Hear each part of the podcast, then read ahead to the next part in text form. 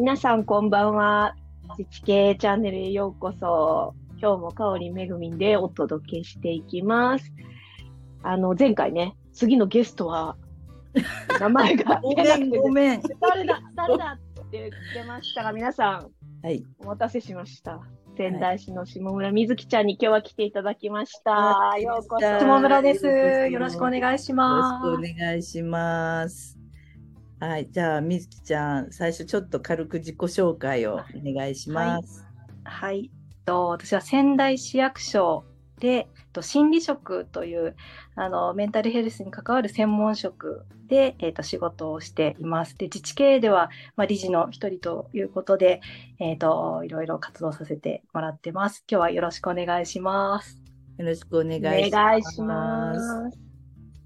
今日はちょっとあの、の本当は飲みながらゆるゆるっていう話だったんですけども、うんあの普段は大酒飲みで、自治系で、えーでは通ってると思うんですけど、今日、うんうん最近はあの断酒をしてまして、そう。男子、はいそう。断酒をしていて、まあ、それがちょっと妊活中ということで、おー、そうだよ。新婚さんだもんね、みずきちゃんね。そうですね、でも結婚して2年、1年半ぐらいですね。。おー、そうか。はい。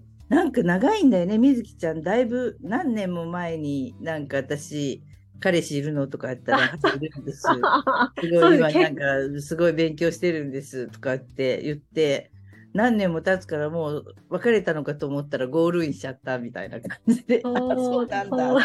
すごい、ついにゴールインかと思ったんだけど、旦那さんは弁護士さんなのかな？そうなんです。あの、出会った当初はまだ弁護士を目指している学生さんだったんですけれども、うん。で、あの、付き合って3年ぐらい経って、うん司試験に合格してということで、うん。今は弁護士1年生という、はい、弁護士ね感じですすごいな、なんか、あれだね、眞子さまみたいだね。あそうですね、よく、ちょうどタイミング的にも小室圭さんと眞子さんと、同時期だったのもあって、よく、眞子さんだねって言われたら、周りに心配していただきました。ゴールインできて、よいやいや、ちゃんとあの貫き通したからね、すごい、やっぱり、みずきちゃんも。はい。ありがとうございます。はい。まあでも、まあ飲んでなくても飲んだ感じで、はい。あそうですね。はい、よろしくお願いします。きたいと思いますけど。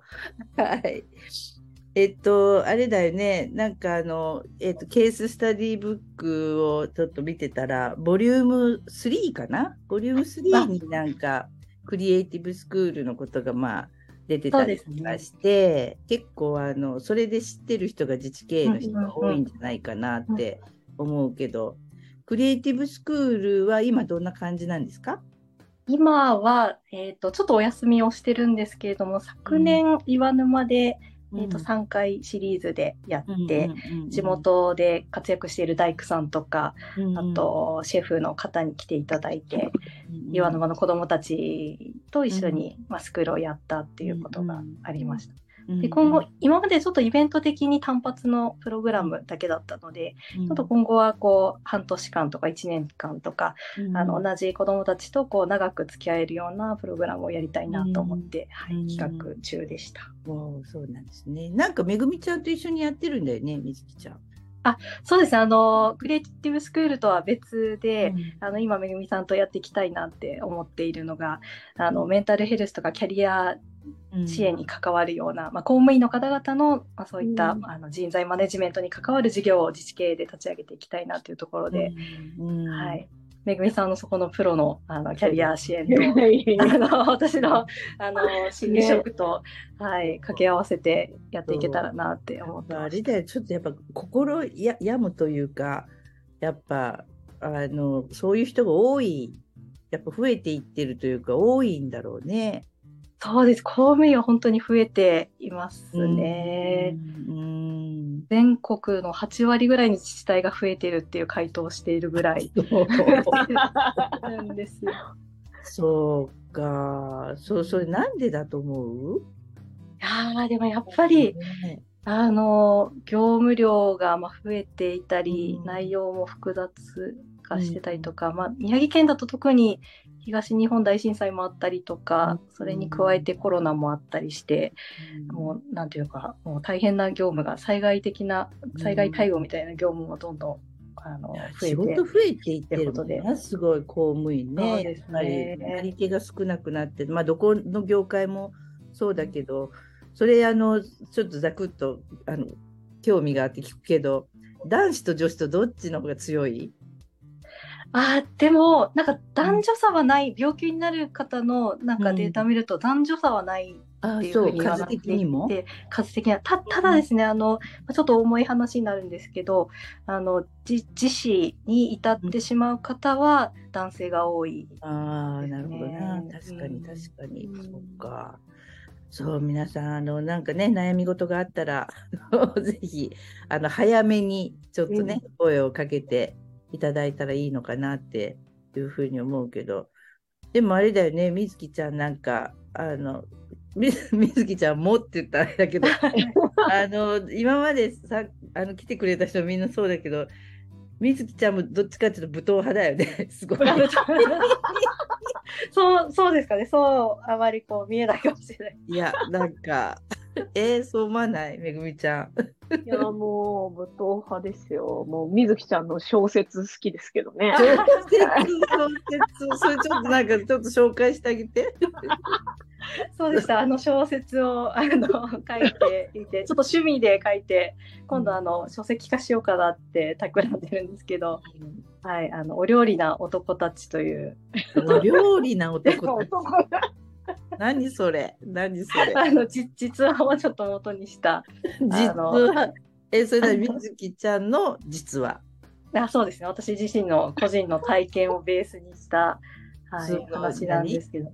何今まで付き合った人とか？そうですね。今の夫に出会うまでの2年間ぐらいに、うんあのちょっと青春、なんか遅れてきた青春みたいな時期があって、その時こういろんな男性と出会うんですけど、そのうちの5名ぐらいをこう取り上げて、ごめん、?5 もう人 ?5 人多くない？五人 ?2 年であの5人。あ、でも、あの、読んでいただくとわかる。まだちょっと1話しか載せてないんですけど、そうそう。あの全部が実ったわけではなくて、ほとほぼ片思いで終わるんですけど、まあ、そういった話を面白おかしく書いたという お料理な男たち。じゃあ、ぜひね、皆さん、あの、書籍化したら、自治系のチャンネルで、じゃあみんなにもらいましょう。はい、ちょっと第一章はノートにあのアップしてますので、ぜひ。そうだね。そう。見ていただいてと思います。いやいや、なんか、多彩だよね。バンドもやってなかった？多彩。あ、バンド？うん。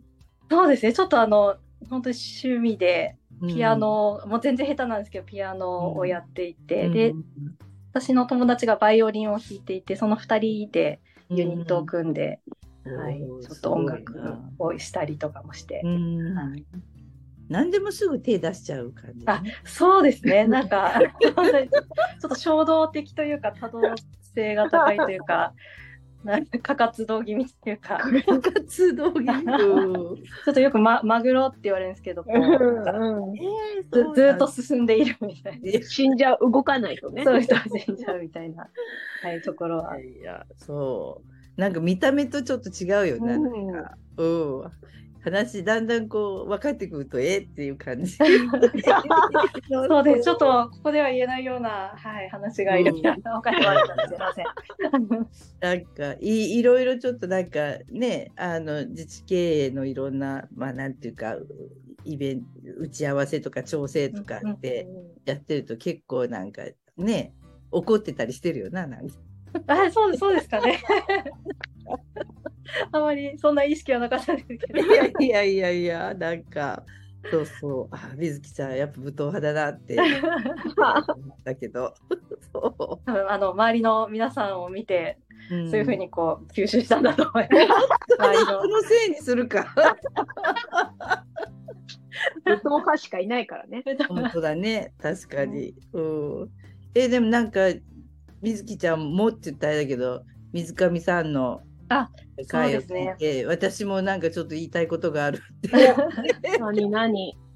あの 水上さんのあの、ま、ぜ第1回ですかね。第1回目のゲストの水上さんのを聞いていてあの男性に物申す会をこうやろうって盛り上がってるのを聞いてぜひ私も参加したいなと思ったんですけど。えーなんか何があったの？なんか昔、それこそ独身時代なんですけど、某、あの、仙台でも有名な銀行の男性陣と合コンしたことがあって、で、あの合コンしたんですけど、その時にはすごい酔っ払いすぎて、なんかうん。当時すごいやっぱ男女、こう、なんだろうな、不平等感をすごく感じていて、うん。で、全然その合コン相手の男性は全くそれには関係ないにもかかわらず、うん銀行だってことで、うんなんか銀行はなぜ女性が昇進できないのかみたいなのを、うんなんかその時相手の男性陣を責め立てて合コンで？合コンをぶち壊したということがありました。勇ましい。えー、それななん何対何ぐらいだったの？三三三で。三三？ああそそううなんです。しかも職場の先輩の女性陣で、私が、ん当時28歳で一番下で、うん。で34歳と36歳ぐらいの、うん。まあ、妙齢の先輩方と参加して、で相手の方々は本当素晴らしいメンバーでなんか海外事業部とかこう結構優秀な部署にいるような方々だったにもかかわらず、変わらずはい、そんな話をして最後二次会も無理無理カラオケに皆さんを引っ張っていって。そうやっといて。また。でも最後本当に私がもう行動がひどすぎて、うん。その男性陣から税金返せコールが鳴った。何それ。なんかもう、はい、はちゃめちゃに場を、はめちゃめちゃにちゃめちゃにしてしまって、お二次会で、はい、やっちまったなそれそんはなこともあって、はい、ででも多分普段のこういろいろなものが溜まってて、はい、発散すべきじゃないところで発散してしまったという。いやいや、やっぱ熱いもん持ってるんだね、みんなね。こんな自治系みたいなのに参加するっていう。みたいなの。皆さん。やっぱ社会に対する憤りみたいなのやっぱ参加してる人がそうですよね。すごいな確かに何かこう今にの生活に違和感を感じて何かをやっぱ変えたいっていうところで自治系に入ってるのすかな。ごいよな。私、みずきちゃんの年なんかもう本当になんか真剣にそれこそ合コンも遊んでたもんな。そんな、そんな話じゃなくって。えー？そんななんか社会のこととか全然考えずに楽しもうみたいな感じでなんか全然考えてなかったけどやっぱ今頃の若い人やっぱみんなすごいねやっぱね。ね時代がそうそう私バブリーしてるじゃないですか。うんうんそうそうガンガンバブリーに踊ってた世代。すごい。パッパラパーよだから。はい。飲んで本当遊んで本当にどうしようもない世代だからな。あれだけど、うん、やっぱ最近の子はやっぱり若い頃からやっぱり課題意識とかがうん。があるんだろうね。すごい。うんすごいな。すごいある人と、もうん。う諦めちゃってる人あとーはいはいはい、いますよね。なんかどうせ頑張っても無理だからっていう子たちも結構一方で多いうんで、んこれだけやってればいいよねってはいはいいう。はいはい。うんうん胆力がやっぱないというか。仕事とかにあんまり多くを求めてなかったりとか、社会に期待してない。うんやめてるなそいや今だってもうとにかくなんかあの変えられ役所ですらやっぱ変えられないんだけどうん。でもやっぱ前例主義から脱却しないとってみんな思ってるよなやっぱり。うん。それって結構あのハードルが高いっていうか私の時は前例主義が本当に当たり前だったから、だからそれをこう変えないといけないみたいなこと自体がもうなかったからう。な、だからもう遊ぶしかなかったんよ本当に。うん。もうなんか若い時には楽しく遊ぶみたいななんかだったけどなそう。違和感とか感じたときどうするんですか？そういうときって。え私？私にうん聞いてる、うん、聞いてる聞いてる。私はだからそうその感じてなかっただから感じててなかったと思う、うん、もうそういうもんだしっってて。いうかな私は、えっとうん。私それこそあの海外に行ってたからああ、そっ前。うんでそのどっちかって言ったらそのそれで比べてもう日本なんてみたいなのうん。あるのはあった。だけど、うん。それはその役所の組織に持ち込んでもどうにもならんから、もうまさに諦めてたよな、だから。うん、諦めてたな。うん。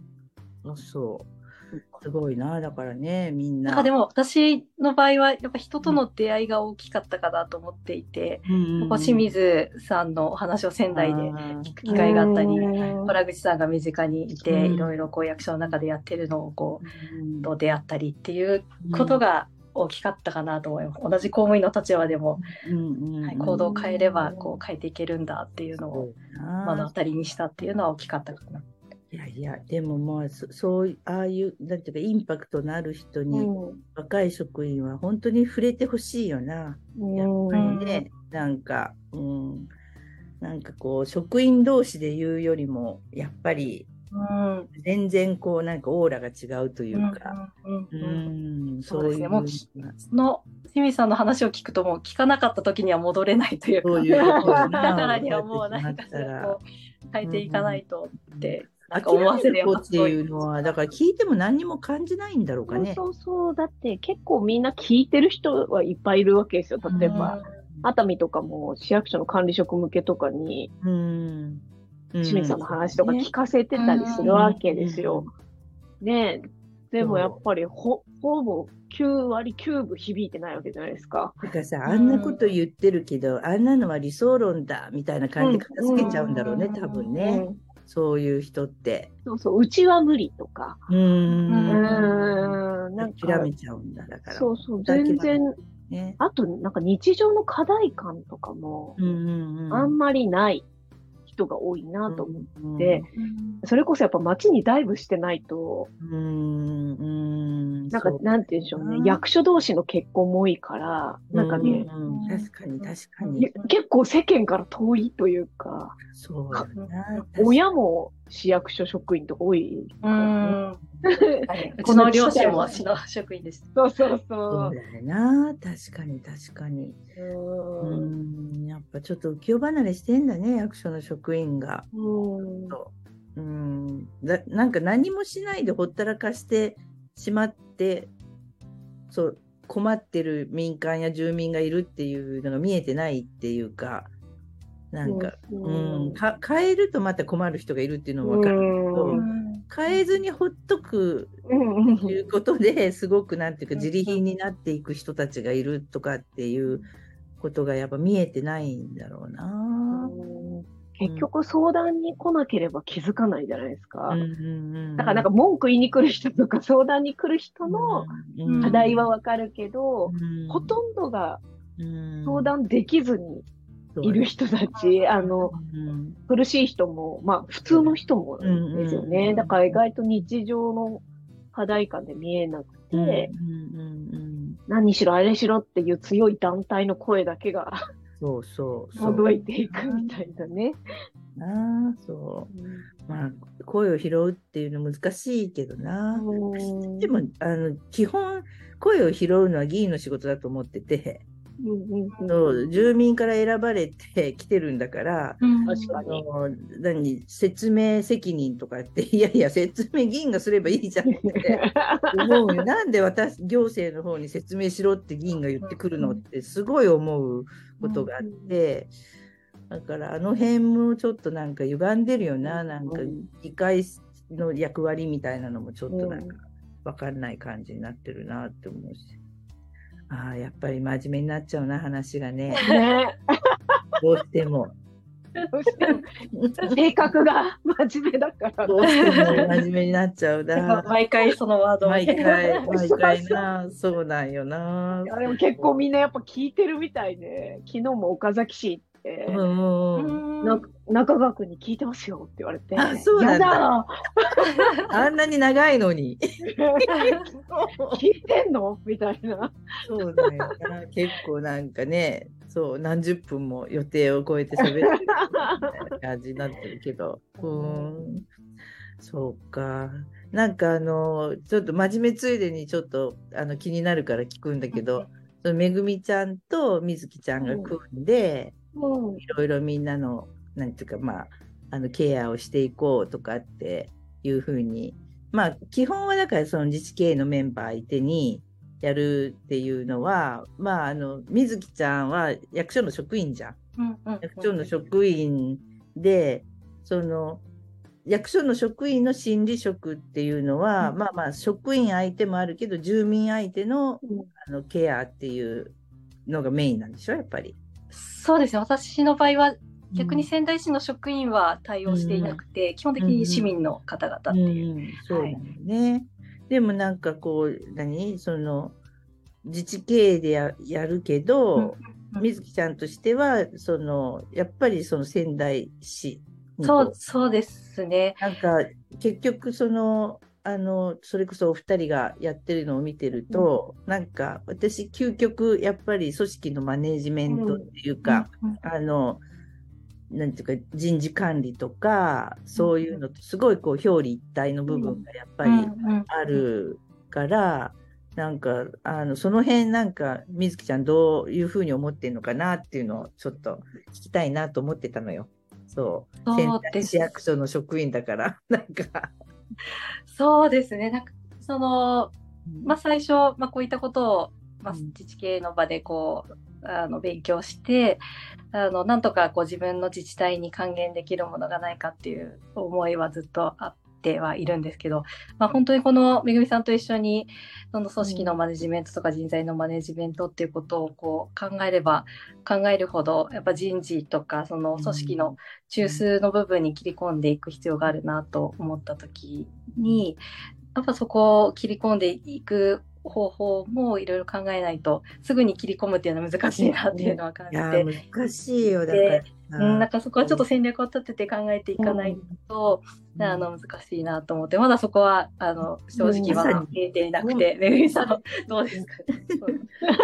すみません助けを求めうん、そうなんかもともとまあ、今企業とかもほとんどやっぱそこに課題感があるから、今すごい人材マネジメント領域のお話が多いんだけれども、まあ、やっぱりこう私も夫含めて自治体職員のこう働き方に対してはいつもふつふつと思うものがあってですね。で、まあその中、すごいやっぱ災害対応あたりもあったので、かなり心の問題とかが大きくなってきてるときに、やっぱノーケアなんですよね、職員のケアが。だから人を助ける人のケアって、そうそうそうそう大事だよね、やっぱり。そうなんです。それでもうやっぱりすぐ、やっぱ水木ちゃんに、いや、なんか、どうしてる？みたいな話とかを相談させてもらったりとか、やっぱ小さい市だから心理職とかいないので、ね。うん。なんかどうしたらいいんだろうって、町にもいないわけですよ、そんなに。うん、ああ。うん。寂しい？あ、そう。心療内科はあるけれども、なんか一応なんかね、産業医は内科医って言ってました。ああ、そう。だからなんか、意味がないとかって言って、いやじゃあどうしたらいいのみたいな。そう。なんで、それもあったりとかして、水木さんになんか、これは由々しき事態じゃないかって話と、やっぱいろんな自治体の方の話聞くと、やっぱ離職率も高まってきてるし、やっぱこう自死の話とかも聞くようになってきて、で、で、いろいろデータ調べてもらったりとかして、で、本当はですよ、やっぱ本当組織に切り込みたいんだけれども、ね、なんか、東さんとかに相談しても、やっぱなかなかいきなり組織行くの難しいから、まずはなんか研修って形で管理職向けの研修として入っていくとか、できないかみたいなね、話になって、この間のあのセミナーを割とこう管理職向けに放ったっていう感じなんですよ。でも本当は人事とかにアプローチしたいけど、やっぱ人事も数年の移動でくるくる回るから。いや、そうなんだよね。役所の人事に人そういうプロフェッショナルがいないっていうか、やっぱりその、基本的なあの心理系の知識をやっぱ持った人が人事にないといけないと思うけど、うん、いないんだよね、だからね。そうですね。うん、で、なんか、まあなんかちょっと、うん、あのそれこそ私 FM とか、うんうん、公民連携とかっていうのもそうだけど、あの役所の中の横串を刺してってよく言うじゃん。うん、その横串を刺すのに大事なのがやっぱりさ人物金で、その組織をするのに、そうしたらやっぱ財政人事っていうところが横串の中にやっぱ入ってこないといけないね。まあ他にもまあ担当課もいろいろそれそれこそ建設局と環境ととかが入ってくるっていうのもあるんだけど、その中に必ず財政とあの人事っていうのが入ってこないといけないんだけど、そのそのその時の人事って言ったら何かって言ったらその人事異動の、まあ、権限だよね。と人材育成なんだと思うんだけど、だけど、そこがもう全く機能しないっていうのは、もうまさにその人事課自体にやっぱり課題があるよな。だから、管理職研修とかを人事がこう企画しても、そういう組織論だとか、そういうことがまあ分かっていない人事課の職員が、やっぱりちゃんとした研修の企画とかってやっぱできんよな。その辺がやっぱりなんか、が横串刺すときに、その人事異動や人材育成、もうちょっとダイナミックに長期の視点で私考えた方がいいのに、ね、もうあのこの人をここに動かすとかいうぐらいのことしかやってない感じで、だからあの辺がやっぱりちょっと残念なんよな、うん、やっぱり役所全体で専門職をどうやって育てていくかとか、うん、そのマネジメントができる管理職をどういうふうな、こう、なんていうか、キャリアステップ踏ませるかみたいなところとかっていうのも、もうちょっとね、なんか、なんもないもんな。なんか。ね、でも、人事課自身がそこの、そのあたりを問題意識持ってないところも多分あるかなと思って、多分仙台市は持ってなさそうな。話で、多分。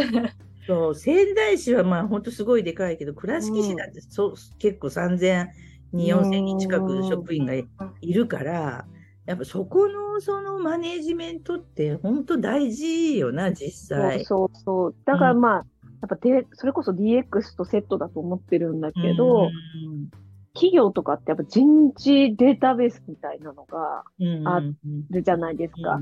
そんななんか鉛筆なめなめ移動させるわけじゃないから、で最近のだと、やっぱその、例えば一人の職員がどういう経歴で移動して、どういうスキルを身につけて、どういう研修受けたかみたいなのが、ちゃんとデータに入ってて、うん、で、面談したら面談の内容がそこに登録されていくみたいな感じで、だからこの子は多分3年後このぐらいの部署に動かしてあげた方が成果発揮するから、この経験積ませましょうみたいな。そういうのがやっぱり、もう今いっぱい出てるんですよね、そういう。あのよく CM で顔ナビとか、加藤が CM してると思うんだけど、でも全然多分データベース入ってないと思うんですよね、うん、そういうキャリアが見えね、そう。うん、ああの私、公共施設のそのカルテ作れ、カルテ作れって言ってるんだけど、それこそ給食やるときは、うん、70人ぐらいいるの、栄養士が。うん、カルテ作ったんよ。それこそ全然人事異動とかが、その一人一人をちゃんと見てないんよ。その栄養士でもすごい衛生管理がすごい得意な子もいれば、うんうんうん、そのそうでなくてそのスポーツ栄養が得意な子がいる。とか、ね、うんうん、やっぱ結構専門職の中でもいろいろあって、うん、でやっぱりそれをやっぱ掛け合わせた方があのいいなんていうかアウトプットが出てくるのもあるし、やっぱりその現場の経験値みたいなのもあるし、それをこうなんていうの？一発でこう見て分かるようで、あの人事異動の時にはもうそれを必ず手入れをしながらであのちゃんと引き継いでいけるようにっていう感じで一応作って出てきたんよ。でいやでもそれないとなんで何がいけんって本人たちがさ誰も見てくれてないと思ってる。うん、そうそうそう。いい仕事してほしいってこっちが思ってるのに、うん。だからなんかあの頑張ったらまたそれがこうキャリアにねプラスになるようにしてあげようと思うと、うん、やっぱりそういうふうに残しておかないと、うん。うん、なんか口伝えだけでやられるのってちょっと、やっぱ嫌じゃん逆の立場になって。そうそうそう、うん、だからねただ単に時間削減したところで、うんうんうんうん、そんなことじゃないじゃないですか。そのやっぱ心のやりがいとか、セットなのになんか時間働く時間まあとにかくね体的にはそれ大事なんだけれども、うんうんうん、これだけがこうね、働き方改革で注目されてる時に、だからなんか、みずきちゃんたちの仕事もその別に、本当に心の病抱えた人だけじゃなくて、やっぱね、心が生き生きするためのサポートとか予防に回りたいよね、本来は、ね。そうですね。ただなかなか、うん、そこの予防にも手が回らないぐらい。対症療法みたいになってもね。そうそうですね。そうなってるのが現状です、ね、あの残業が多くてしんどくても、結構気持ちが前向きだと頑張れたりとかして、まさにさっきあの災害にあった話があったけど、倉敷もすごいあの、映画のそうがあって、もう本当24時間体制が何ヶ月続くかみたいな、しんどいんだけど、でもあ,、あいう時ってこうミッションがしんどいから頑張れるんよね、みんな。もう普段やれって言ったら絶対できないけど、できないけど、底力が出るっていうのはやっぱりそれこそ最近あの流行ってるパーパスっていうか、うん、ミッションとかパーパスっていうのがこうはっきり自覚できると頑張れるから、やっぱり普段の仕事でもそういうのがやっぱり大事なんだろうね。なんか。うん、でもじゃあそういう話ができる相手がいないよな役所の中に。そうですね。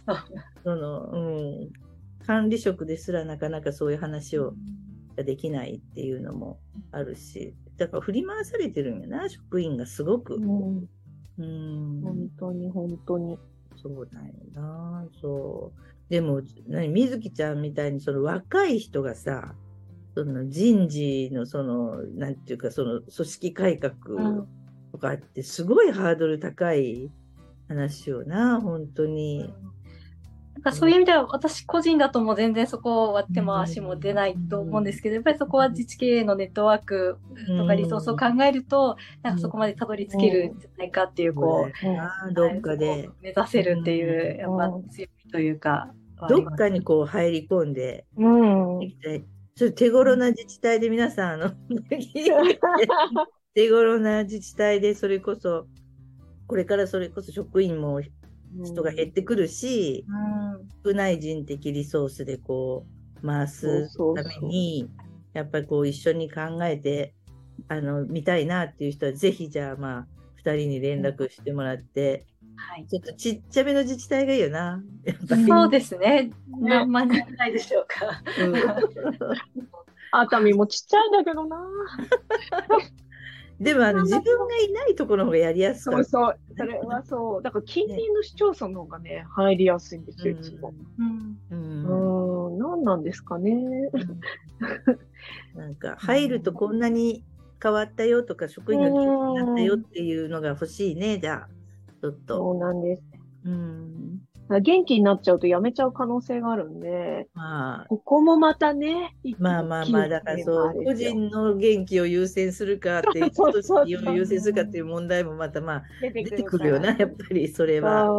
う。ん、もっと言うと、やっぱ採用からね、うん、それこそ育成、配置、うん。ね、評価みたいな一連のやっぱ流れをどう支援できるかなんだけど、うん、ね、本当は一続きですね。そう、ただ採用がもう苦戦だもんね、今。まあ、うん、行政だけじゃなくてみんなそうだよね。う。ん、そう。昔はほら、辞めない職種だったのに、辞めちゃうでしょ、公務員の人も。だから余計こう、ね、採用が毎年大変大変ってなってる。うん、辞めちゃう理由をちゃんとね、止血しないと、いくらね、取ってもみたいなのもあるからね。でもなんか首長が気に入らんとかそういうのが多いからね。やっぱり。管理職になると、やっぱりもう、だからすごくなんていうか、あの、優秀な人ほどそういうのでやめちゃうな。そうなのよね。うん。そうなんだ。4年で変わるかもしんないやんとかって言うんだけど、うん、やめちゃうよな。ね、確かにでも、私が言うのもなんだけど、やっぱ苦しかったよ、やっぱり。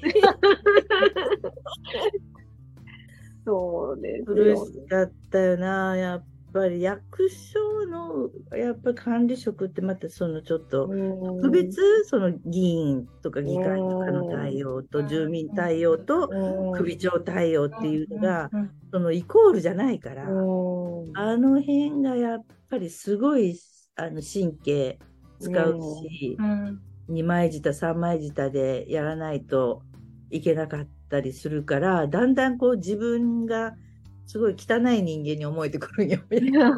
辛い。だからそれはやっぱりあのすごい思うよなやっぱ純粋な人ほどやめたくなるだろうね。ねうん残念だけどねすごい。うんそうかなかなかあれだねなんかみずきちゃんがあんまり喋ってないよ。ごめんすいませんもうあのお二人の話を。あと、めぐみさんと一緒にやってる授業で、めぐみさんの話も、ね、はい、もう頼りまくってるんで、みずきちゃん。いや、そんなことないです。こちら、こちらが、めぐみさんでもちょっと新しい感じだよね。新しい、本当公民連携のまた形というか、うん、うん、そういうのになったらいいなってすごい思いますよね。うん、うん。ちょっと、はい、これからまたこの授業を大きくしていきたいなと思ってますので、はい、はいと興味のある実際の方はぜひ。ぜひ、本当、今なら本当お得よ、多分ね。今ならお得、多分。そうそうそうこれ 2, 番2番手、3番手になったらぐんぐんぐんとお金がいりますよ、みたいな話だと思うので、はい。今ならこう一緒にやりましょうみたいな。あそうそうそう、ね、そうあの手軽価格でまあ、そ自分も勉強になるっていう、うん、あの感じで言うと思うので、ぜひ声をかけていただいて、はい。じゃあ、あの、みずちゃん、男性に物申すこともないですか？いいですか？次に、あの、温めておきたいと思います。温めておいて、じゃあ、はい、やれということね、その回。みずきちゃん、アワードの宣伝しなくていいあ、そうですね。そうそう今、うんあの企画を進めているあの公民連携アワード2023ということで、えーと、ちょっとこの告知をさせてください。8月27日の日曜日の午後3時から東京駅近くの、えーと、東京ミッドタウン八重洲の、えーと、中にあるポットラック八重洲という会場があるんですけども、そこで、えーと、イベントを開催します。えー、と公民連携事業のこうアワードを決めるような、今まであまりなかったようなイベントなんですけど、豪華な審査員の方々が、たくさんいらっしゃって、でその後交流会もあるっていうのがすごい目玉になっていますので、え、ー、と、木下仁さんをはじめ、清水さんや岡崎さんもそうなんですけれども、あと、え、ー、と、木下さんのつながりでですね、あの、いろいろ各方面有名な方々とか、あと、えっ、ー、と、宮崎市の市長さんとか、行政の首長さんもですね、あの、2名ほどいらっしゃるという回なので、ぜひぜひあのチェックしていただければと思います。ね。うん、じゃああれだね。明日ぐらいもう一回じゃあ告知でフェイスブックで上げて、うん、そうですね、はい、うん、そこをチェックしてもらって、あの、はい、お申し込みはお早めにっていう感じで、はい、お願いをしたいと思います。はい、お願いします。自治系のページを、はい、ご覧ください。はい。じゃあまあ今日はそんな感じで、あのいいですかね。次回は 次回は森さんです。おお。森さんといえば話題のホットな森さんですね。森さんは水戸市や元水戸市役所出身で、あのえっ、と辞めてで自治経営の事務局もあのしてもらって、この前あの市議選でね、うん、あの当選されて、はい、あのちょっとその波乱万丈の ちょっとまたいろいろしたいなというふうに思っています。はい。じゃあそういうことで、水木ちゃん、本当にありがとうございました。ありがとうございました。はい。じゃあまあ、頑張ってください。はい。ありがとうございます。では皆さん、おやすみなさい。おやすみなさい。ありがとうございました。